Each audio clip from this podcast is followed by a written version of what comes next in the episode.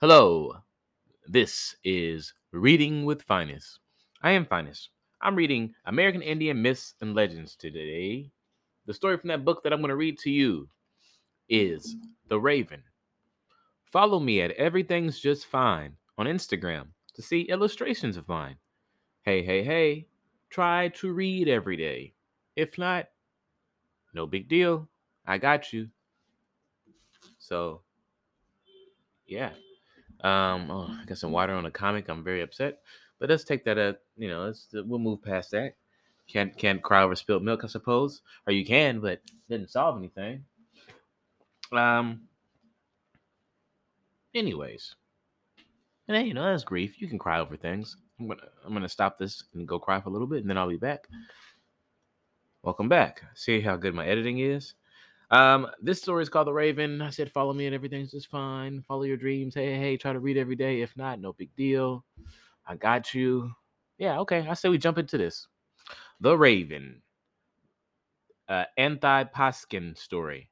Among a number of Athapaskan speaking tribes of the Northwest coast and Alaskan tribes, Raven is not only a powerful supernatural caretaker, but also a trickster. There once lived an old couple who wished to see their only daughter married to a rich man. When anyone arrived at their camp, the old man set his son down to the landing to count the bone beads of the stranger's clothing so that he could be received according to his rank. One day, the boy came running and saying that a man had come who would make a good brother in law for he had a number of fine beads. The mother went down to the river banks and saw a richly dressed stranger, whom she also taught, uh, thought would make a suitable husband. She noticed that the shore was wet and muddy, so she set so she got some bark and tore it into strips from the stranger to walk upon. She invited him to enter their teepee and seated him next to the girl. The visitor pointed to a dog that was tied in the corner of the lodge and said, I can't eat while that animal is in here. Thinking that only a very great personage would be so particular, the woman took the dog out into the forest and killed it. The next morning, as she went for food, she noticed that the earth around the dog's body was marked with bird tracks and that its eyes had been pecked out. She returned to camp and insisted that all the people take off their moccasins and show their feet. Because she had heard the raven could deceive people by appearing in human form, the stranger, who was indeed Raven, took his moccasins off and slipped them on again so quickly that his scaly bird feet were not noticed. The girl had agreed to marry Raven, and he deemed that she'd leave with him at once before he could be found out, promising that they would return in a few days, he took his bride down to his canoe. As soon as the couple set off down the river, it began to rain. Raven was seated in the front of the woman, who noticed that the rain was washing something white off the off his back.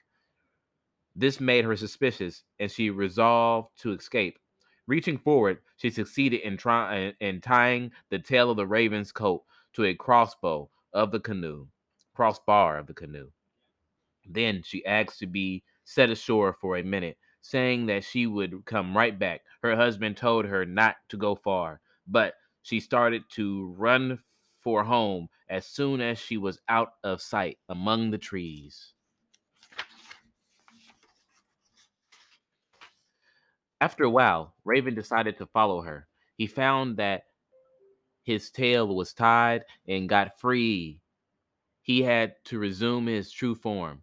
He had to, yeah, okay. As he flew over the, the girl, he cried out, Once more, I cheat you. Then he cawed and glided away. The girl got home safely and told her mother that her rich husband, who uh, was Raven, who had come to them covered with lime, which the rain had melted. Raven was always cheating the people. so they finally took his beak away from him. After a time, he went up the river and made a raft which he loaded with moss. Floating down to the camps on it, he told the people that his head was sore, where his beak had been torn off, and that he was lying in the moss to cool it. Then he went back upriver and made several rafts. When the people saw these floating down toward them, they thought that a large group of warriors was coming to help Raven regain his beak. They held a council and decided to send a young girl to, to take the beak to an old woman who lived alone at some distance from the camp. Raven, who had concealed himself among them and heard the consul's plans, waited until the girl came back. Then he went to the old woman and told her that the girl wanted her to return the beak to him. Suspecting nothing, the old woman gave him his beak. He put it on and flew away, cawing with pleasure at his success. The warriors who had been on the rafts proved to, to be nothing but the uh, or hammocks of bog moss, which are commonly known as tatis daphims, retold from an account in the Journal of American Folklore, 1900. All right, that was a story about a raven. I do like ravens. But, you know, that's it. We learned about the raven and the beak and the mischievous raven. Yeah. All right. Thank you for listening to Reading with Phines. I'll be back here tomorrow to read to you again. Follow your dreams. Yeah, let's do it.